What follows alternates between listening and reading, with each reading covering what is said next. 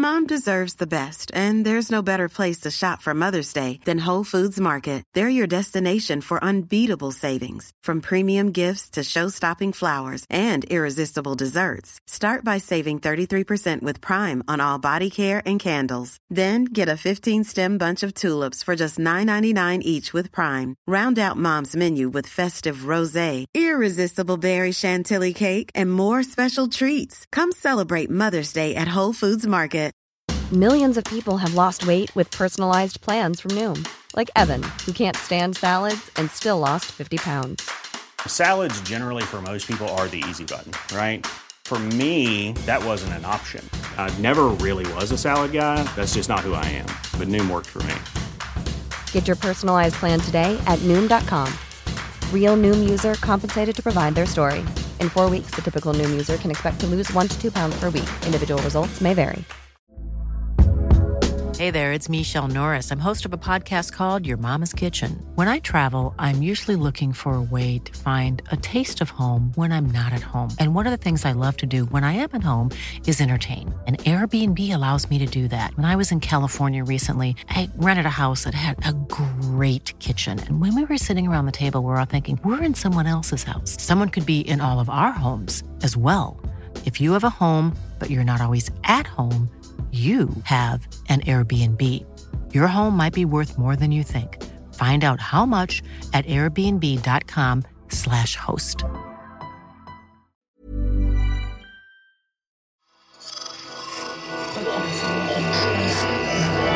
Esse podcast é apresentado por b9.com.br.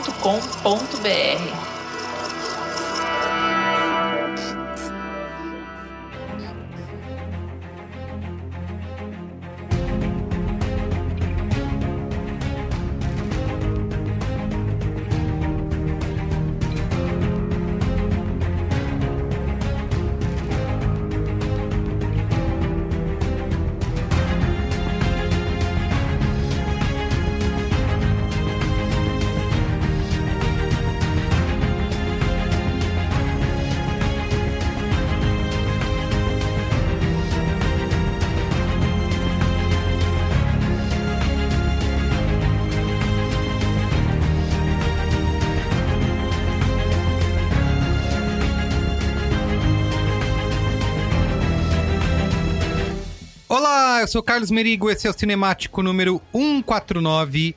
Estou aqui hoje com Pedro Strazza. Fala, rapaziada! Estamos eu e Pedro aqui reunidos nesse Cinemático para falar do filme Era uma Vez um Sonho, né? Que é o Hillbilly Elegy, que é estreia... Poderia ser chamado de Era uma Vez um Pesadelo, segundo alguns, né? Calma lá, olha spoiler! Esse é a estreia da Netflix no dia 24 de novembro, né? No filme dirigido pelo Ron Howard... Aí é um dos grandes competidores aí, né? Pelo menos pretensão é essa, né? Competidores... Tentativa, né? Temporada de prêmios 2020-2021. Tá, a gente vai falar aqui de Era Uma Vez Um Sonho, mas antes, como sempre, quero divulgar a família B9 de podcasts. Você pode acessar lá em podcasts.b9.com.br ou procurar por B9 aí no seu aplicativo preferido de podcasts. Lembrando que, além do Cinemático... Temos mais de 20 programas para você conhecer, se entreter e para se informar. E eu gosto sempre de dizer que o Cinemático sai 2 vezes por semana, né? Toda terça e quinta-feira. No primeiro programa dessa semana a gente falou sobre a minissérie da HBO The Undoing. Então, se você não ouviu, vá lá. E lembrar que sempre que você assistir um filme, uma série, você pode entrar no feed do Cinemático aí e procurar para saber se a gente já falou sobre. E aí você assiste junto com a gente, né? Você tem essa companhia aí. Depois de... Por exemplo, muita gente agora tá assistindo ainda o Gambito da Rainha. Certo, Pedro? Continua aí no topo das paradas de sucesso.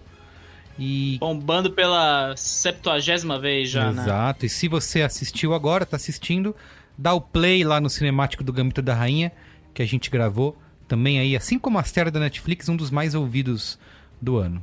Tá bom? Não queria entregar as coisas pras semanas, mas você falou que são 2 programas por semana, mas... ouvi boatos de que o produtor foi solto da coleira, ele tá planejando muita coisa mais do que deveria. Ixi, não sei. Maria. Ixi, fica aí a sugestão. A promessa pro amigo e pra amiga ouvinte aí, depois fica devendo, hein? Ó, e também quero lembrar que o Cinemático também está agora disponível no Amazon Music, Você pode pedir para sua Alexa, né? Além de acessar no aplicativo do Amazon Music e procurar pelo Cinemático lá e por todos os podcasts B9, se você pedir para sua Alexa tocar o Cinemático, ela vai tocar, tá bom? Isso que é o mais importante. Bonito. Inteligências artificiais do mundo sabem o que é Cinemático e vão tocar para você. Se as inteligências artificiais do mundo estão achando nossos podcasts bons, imagina os seres humanos. Ah, muito bem, Pedro Strazza.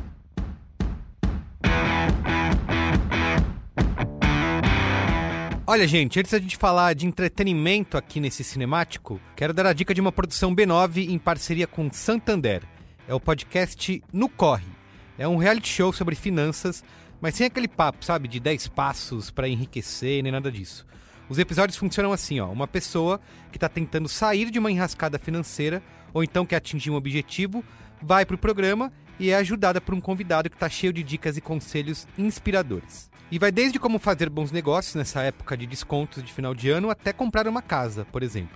E tudo isso com a mediação e apresentação da nossa querida Sara Oliveira. Então, vamos lá, bora escutar. Procura aí por No Corre nas suas plataformas preferidas de podcasts, né? Onde quer que você escute podcasts. Ou então acessa lá no YouTube, youtube.com/Santander Brasil. Vou repetir, youtube.com/Santander Brasil.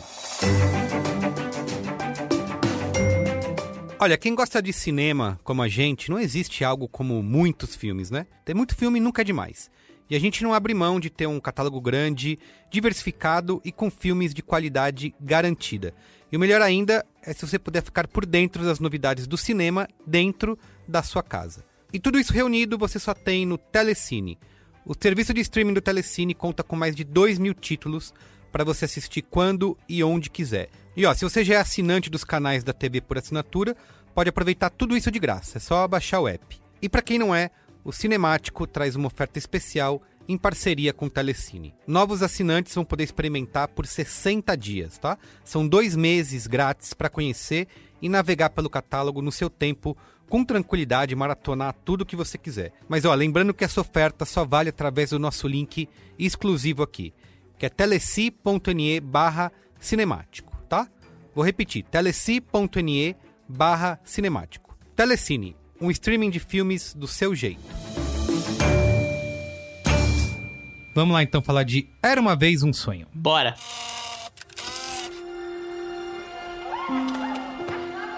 Well, I thought your mama was gonna be all right. Be happy. I know I could have done better. But you got to decide you want to be somebody or not. I told you that I would do better. You always say that. You're lying. I always try. You got to think about these kids. What do you think I've been thinking about since I was 18 years old, huh? Never had a life where I wasn't thinking about the kids. Family's the only thing that means a goddamn. You learn it.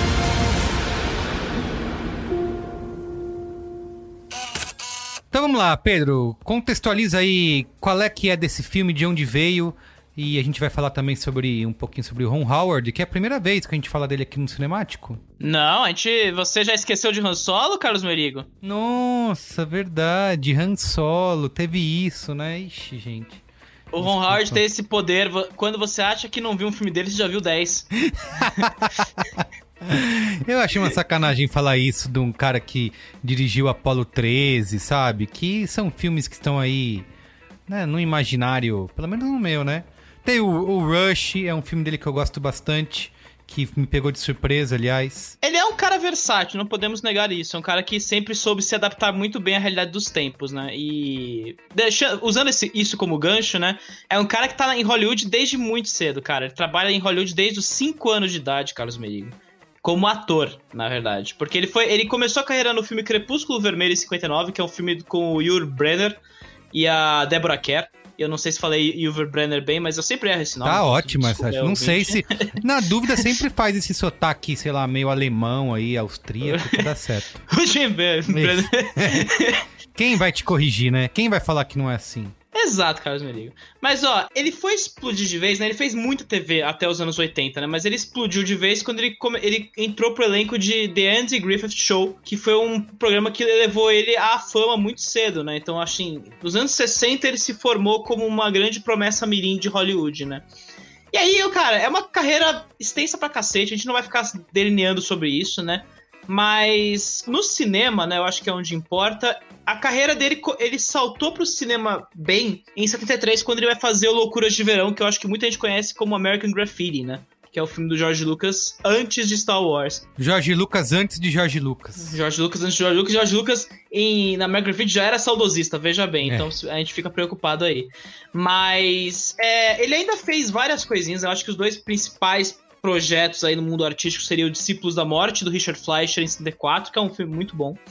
E o Último Pistoleiro, em 76, que é o filme do Don Siegel com o John Wayne, né? Mas eu acho que muita gente conhece o Ron Howard como ator na posição de narrador, né? Porque ele foi o narrador de Arrested Development pelas todas as temporadas que aconteceram, né? Então eu acho que é o último papel que ele fez, a princípio. Ele não trabalha muito como ator hoje, mas ele se alguém chama, eu acho que ele topa, sabe? Mas ninguém lembra muito do Ron Howard como ator, né, hoje. Como diretor, a carreira dele começa nos 80, um pouco antes até, né? Porque ele, citando um pouco o espectador que não esteja sabendo muito bem, no final dos anos 80, o Ron Howard estava no auge do sucesso dele enquanto ator, porque ele estava fazendo Happy Days. Ele fez 8 temporadas de Happy Days e ele saiu porque a emissora queria que ele assinasse um acordo de exclusividade, ele não topou e aí eu acho que a coisa dengolou errado. Mas ele, antes de sair do Happy Days, né, ele fez o Grand Theft Auto em 77, que é uma comédia de muito baixo orçamento, poucas pessoas viram e conhecem esse filme hoje. As pessoas conhecem mais como um videogame depois, né? Exato, conhecem mais como um videogame,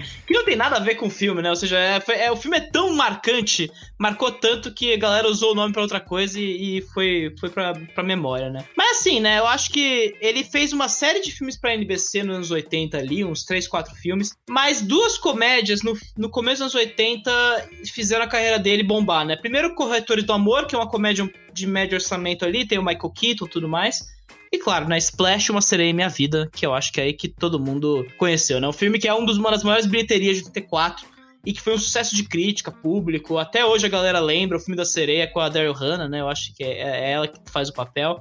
Que inclusive até deu ruim, né, agora no Disney Plus, que os caras editaram a bunda da atriz e colocaram uma pele digital pra ocultar ela no streaming família. Ah, não pode aparecer bunda, imagina. Bunda é... Imagina. É contra os valores. Exato.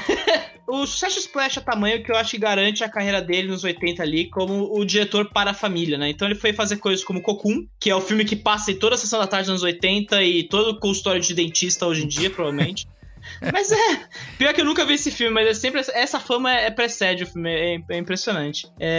Ele fez Fábrica de Loucuras, Willow na Terra da Magia, eu acho que é o filme mais sessão da tarde impossível do Ron Howard. Uhum. E O Tiro que Não Saiu Pela Culatra, que é o Parenthood com o Steve Martin ali em 89, né? Isso, cara, solidifica a carreira dele como diretor, né? Vai ajudando ele a se tornar uma figura conhecida como cineasta e não como ator, né? E aí, a partir dos anos 90, o cara vai pra rota do reconhecimento artístico, né? E aí você vê que os filmes saem de uma condição de comédia leve, família, pra coisa mais drama dramático, o filme que é wannabe Oscar, né? Que a gente vai falar muito aqui o Oscar bait hoje, né? Mas, para se vários exemplos, Cortina de Fogo, em 91, Um Sonho Distante, em 92, O Jornal, em 94, O Preço de um Resgate, em 96, EdTV, em 99, e claro, Carlos Merigó, agora se solta, Apollo 13, em 94. Aí sim, Apollo 13, grande filme de Ron Howard, mas eu gosto de vários deles, até do Frost e Nixon também é um bom filme, né, Eu lembro de gostar bastante na época, o próprio Cinderella Man também. Assim, eu sei que também muita gente questiona hoje Uma Mente Brilhante, né? Mas são filmes que estão acima dessas... Eu sei que ele tem nesse meio do caminho aí, ainda tem Anjos e Demônios, Código Da Vinci, né? Que eu acho que garantiu ele a carreira dos anos 2000, né, cara? Até esse último aí, o recente... Você falou o título em português, In the Heart of the Sea, né? Que é o... No Coração do Mar. Isso, No Coração do Mar também é outro filme honesto. Tá, acabou de entrar na Netflix, aliás, esse No Coração do Mar. Quem ainda não viu, pode aproveitar essa chance. Eu queria gostar do Coração do Mar, né? Mas eu acho que antes do Coração do Mar, a gente tem que falar do Mente Brilhante, né? Que é o filme que vem logo em seguida de outro do grande sucesso dele, que eu acho que é o maior sucesso de bilheteria da história dele, que é o Grinch, né? Que é o filme que Na virada dos 2000 se tornou o filme de maior bilheteria do ano, se não me engano, foi, ou pelo menos foi uma das principais ali.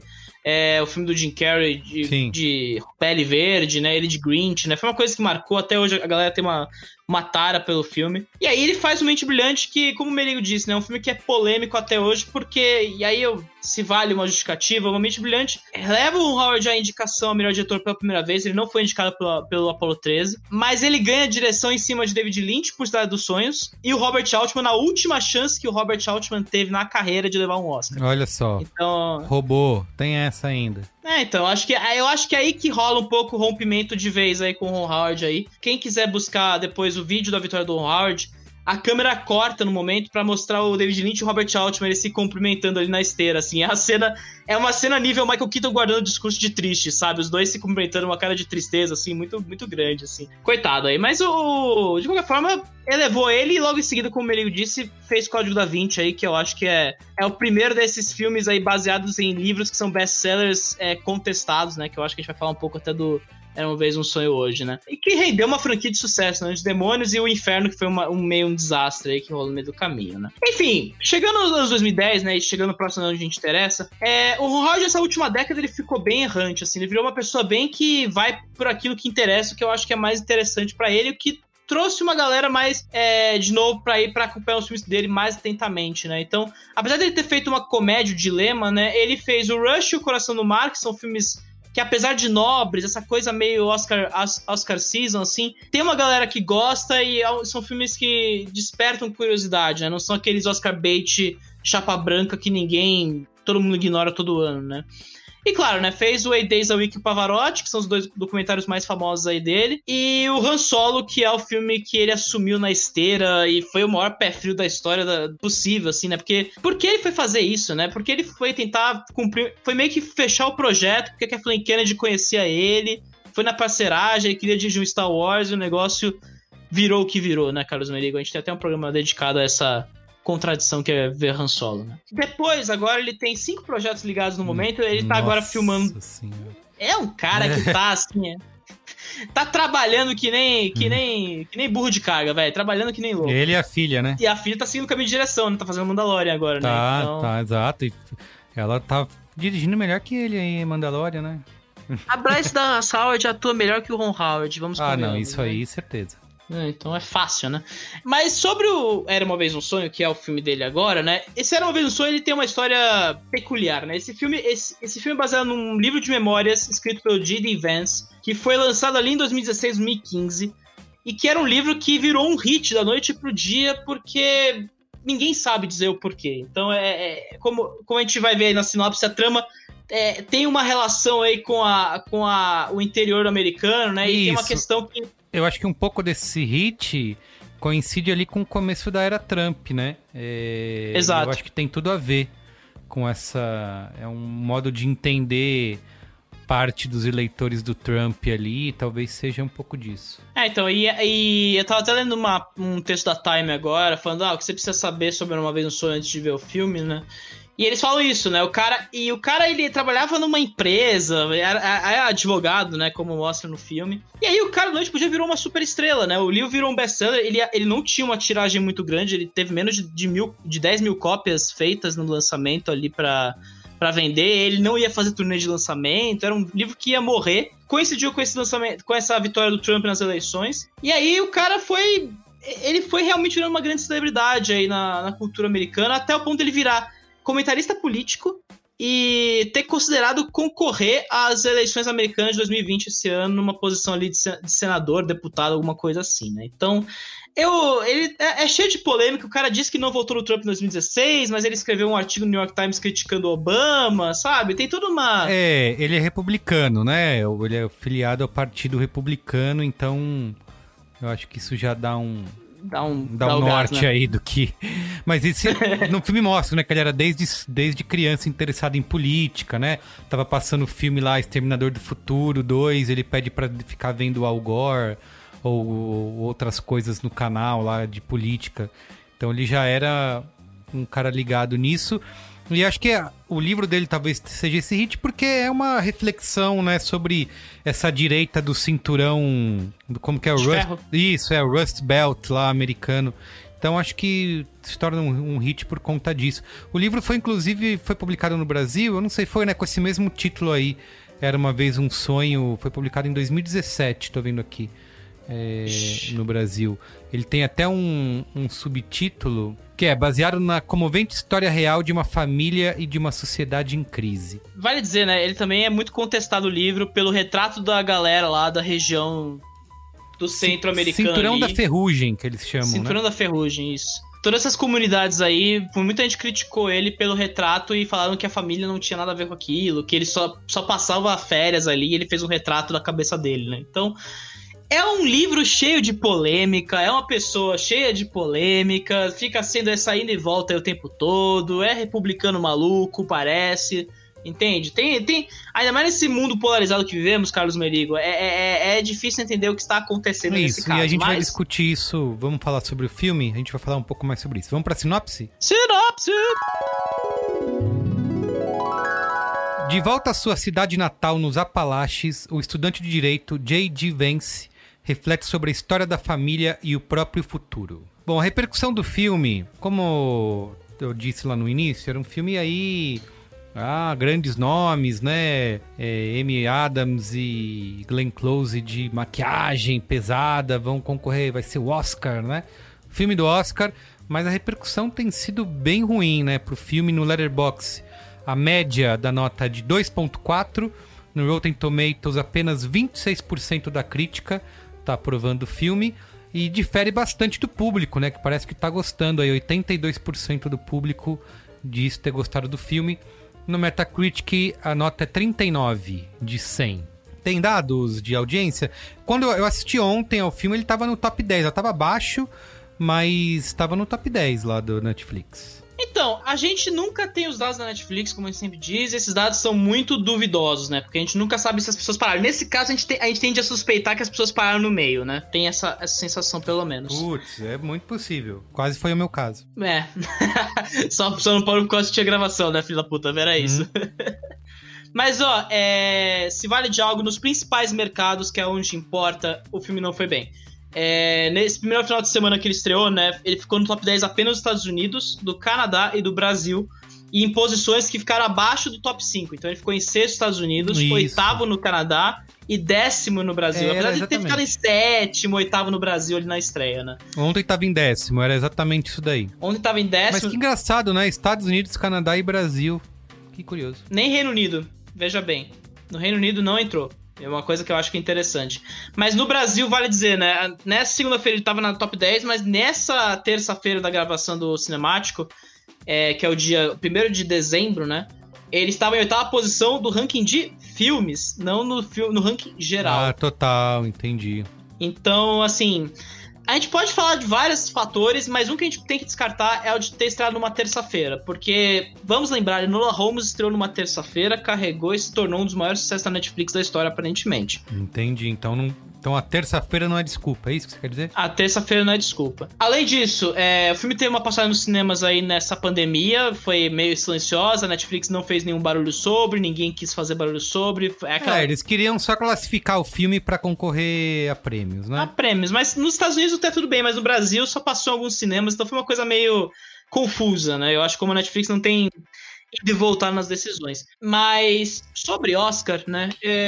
O Merigó bem falou, né? Essa recepção bem fria do filme prejudica muito a produção, deixa o filme em uma posição muito ruim. Mas eu tava falando ontem com o Chico Firman do Cinema na Varanda sobre isso. Eu não desconsidero a Glenn Close nessa corrida pelo Oscar de atriz coadjuvante, não. Porque eu vou falar um pouco mais sobre isso no programa mesmo, mas ela vem de um Oscar que ela perdeu de surpresa pra Olivia Colman, e ela também é uma atriz reverenciada, é uma atriz bem conhecida, e ela não tem a culpa do filme, né? Eu acho que tem essa impressão. Acho que o elenco não é problema do filme, não, de jeito nenhum. Então é aquilo, sabe? Eu acho o problema do filme vai ser se manter vivo na discussão até abril, né, que quando rola o Oscar, e até março, né, que quando fecha a votação.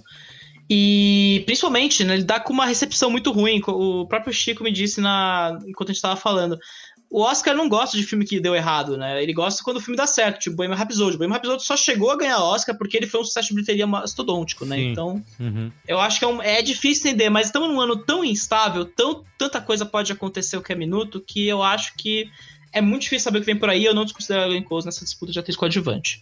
Muito bem. Enfim, o que você achou, Carlos Merigó? Você que viu por último. Olha, o que eu acho do filme? Até eu li bastante coisas antes e depois de ver o filme. Quer dizer, antes eu não li muito, eu só sei que ele estava sendo bastante criticado, né? Mas eu acho que o filme tem uma... Como que eu posso dizer? Tem uma boa intenção, sabe? Por trás do que está tentando ser feito ali. Que é essa mensagem que é bonita e que é real da família disfuncional, né? Que se une aí nos piores momentos e acabam atuando como os ombros para as novas gerações, né? Tem até o título original do filme, né?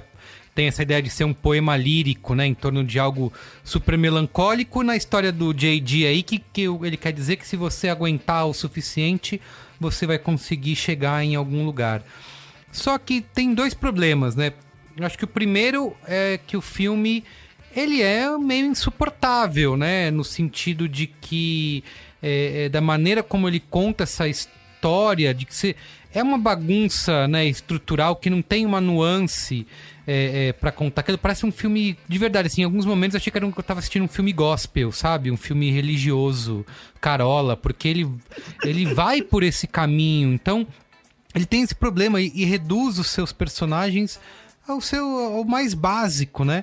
Ele tenta te manipular ali o tempo inteiro. Eu vejo, como eu falei, vejo esforço suficiente do elenco. Eu gosto da Amy Adams, do Glenn Close. Mas, assim, ele tá claro, né? Que ele tá nessa tentativa aí de capturar os prêmios com uma história...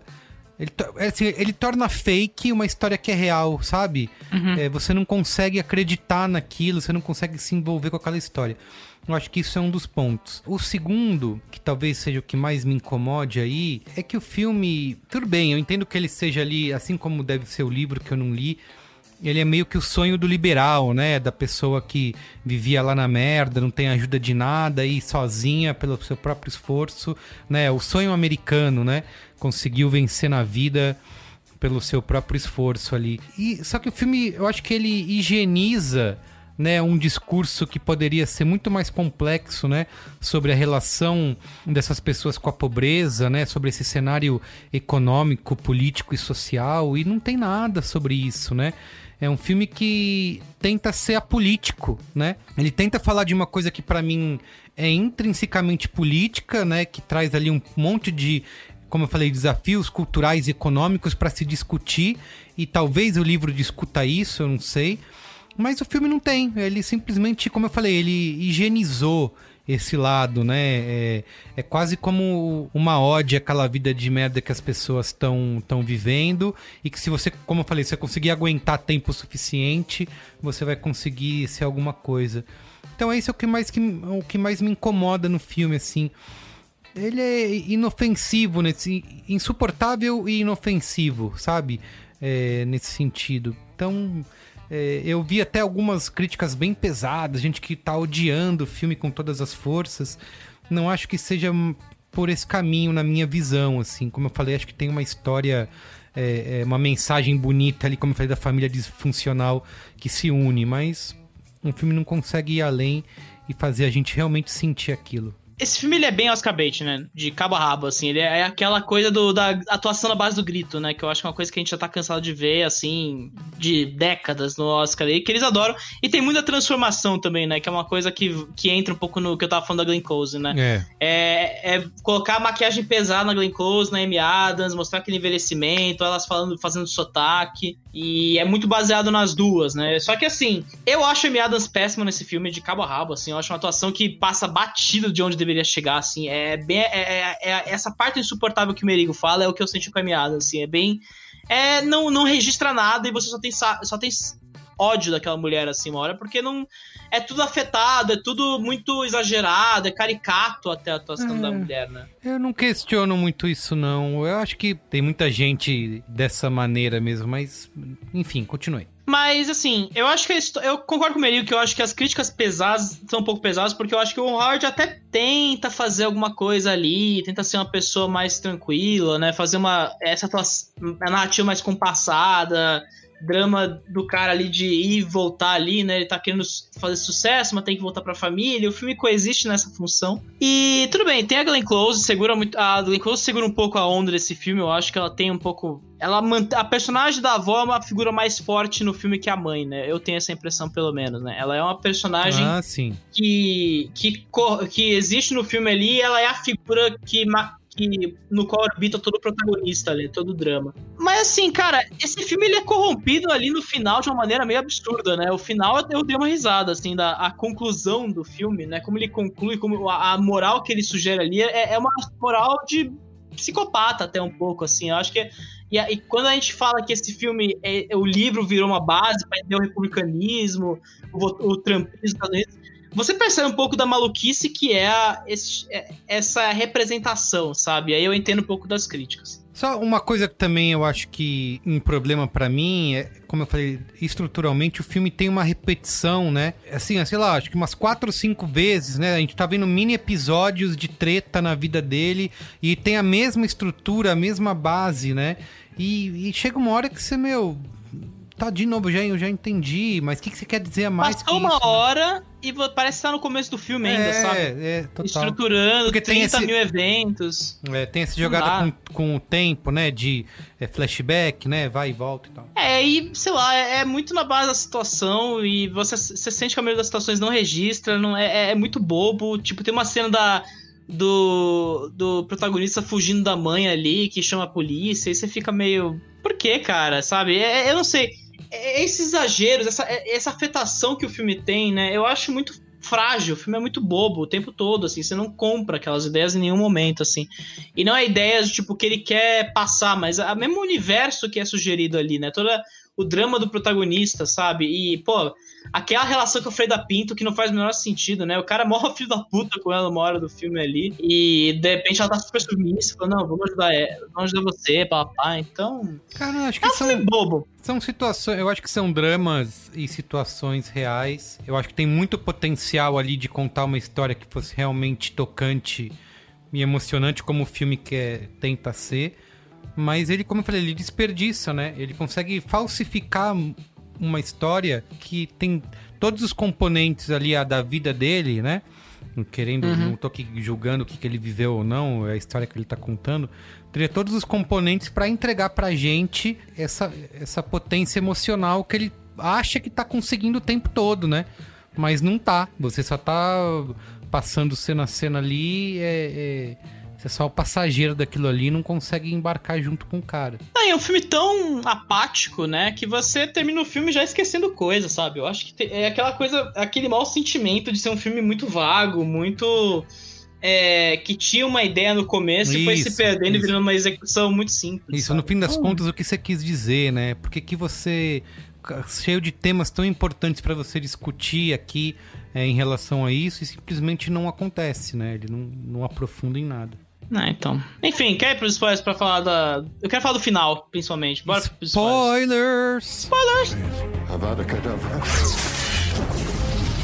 I am your father. Well, a boy's best friend is his mother. What's in the fucking box? I see dead people. Damn you all to hell! Rosebud. Silent breed is people! Vai lá. Final babaca, né? Final escroto, né? Aquele final, largue sua família que você vai ter sucesso, né? Tem um pouco essa cara, né? Tipo... acho que é isso, não, a mensagem. Sério que você percebeu isso? Todo aquele lance da mãe virar um peso e ele tentando equilibrar e, no fim, toda a situação se resume a ele segurar a mão dela porque é aquele ato dele se comprometer com a proteção dela. E o filme termina com o quê? Com ele não segurando a mão, abandonando ela e indo em direção ali pra vida feliz que ele vai ter ali com ela da esposa. E aí depois os créditos vão mostrar que ele voltou e tudo mais. Isso.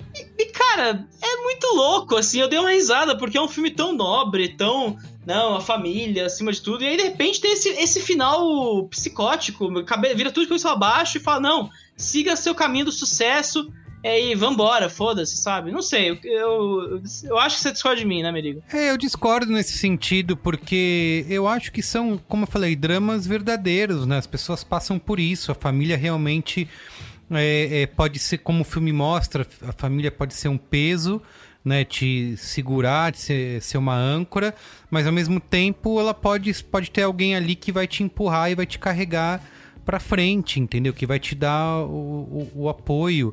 E aquele cenário, você falou da cena em que que ele chama a polícia e depois ele resolve não abrir queixa.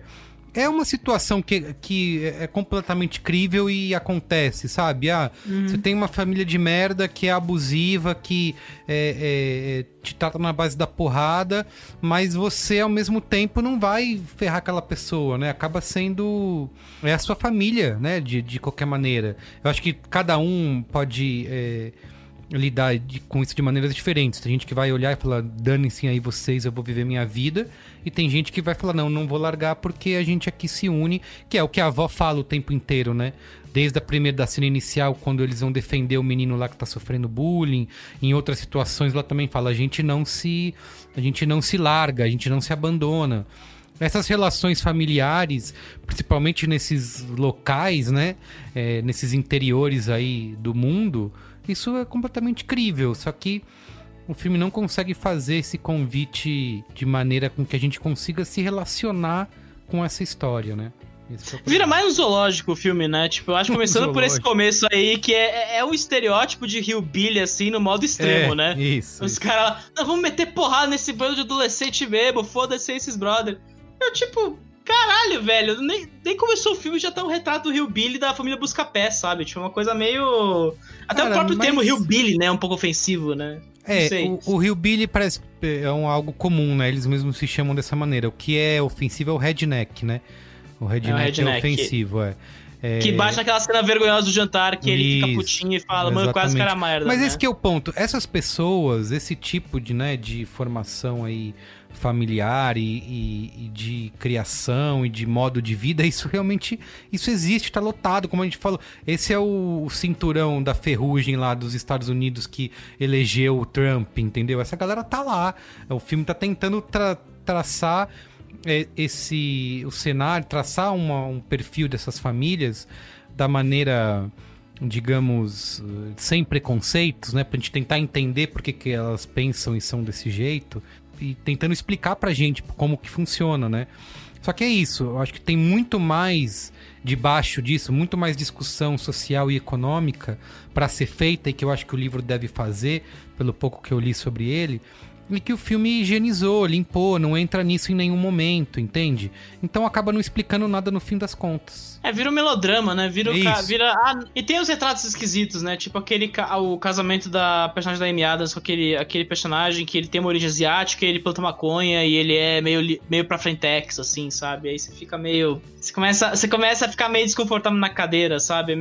Existem esses retratos meio... de novo, é um filme muito de tentar entender, mas que ele só estereotipa todo mundo o tempo todo, sabe? Não é a mãe que é louca, é a avó que é porra louca, que taca fogo no avô mesmo e foda-se.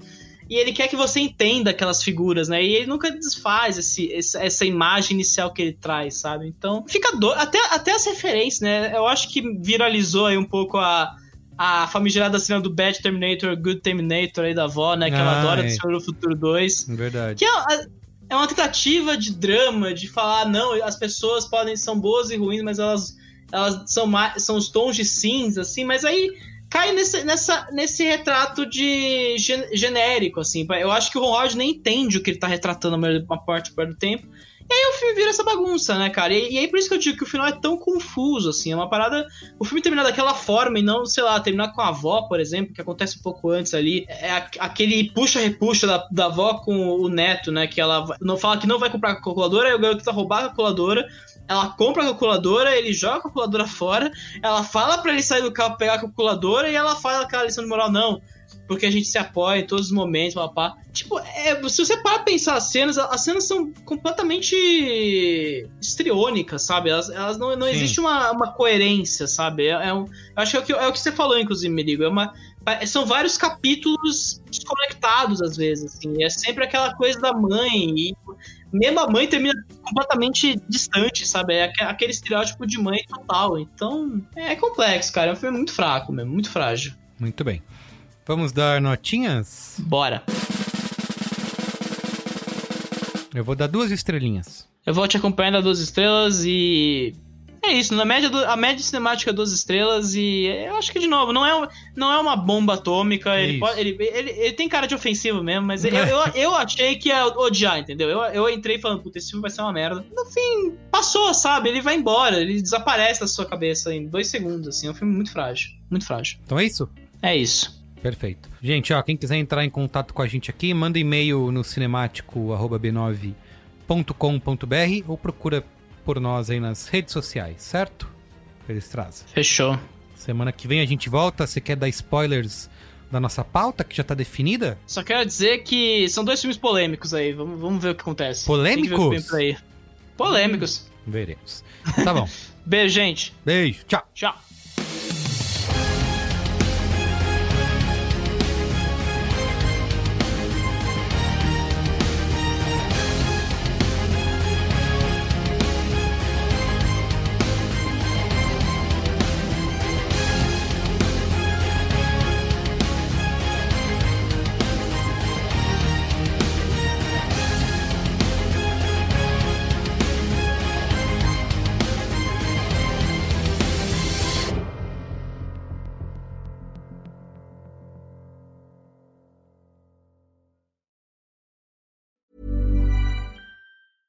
Selling a little or a lot?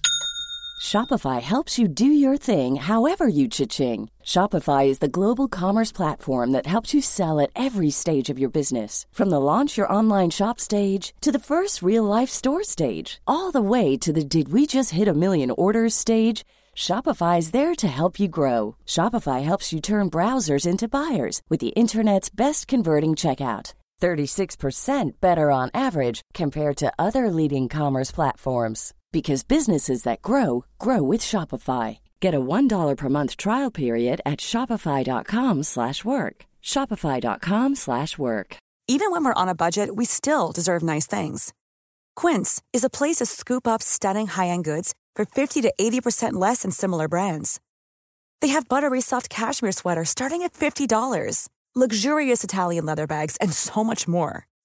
Plus, Quince only works with factories that use safe, ethical, and responsible manufacturing. Get the high-end goods you'll love without the high price tag with Quince. Go to quince.com/style for free shipping and 365-day returns.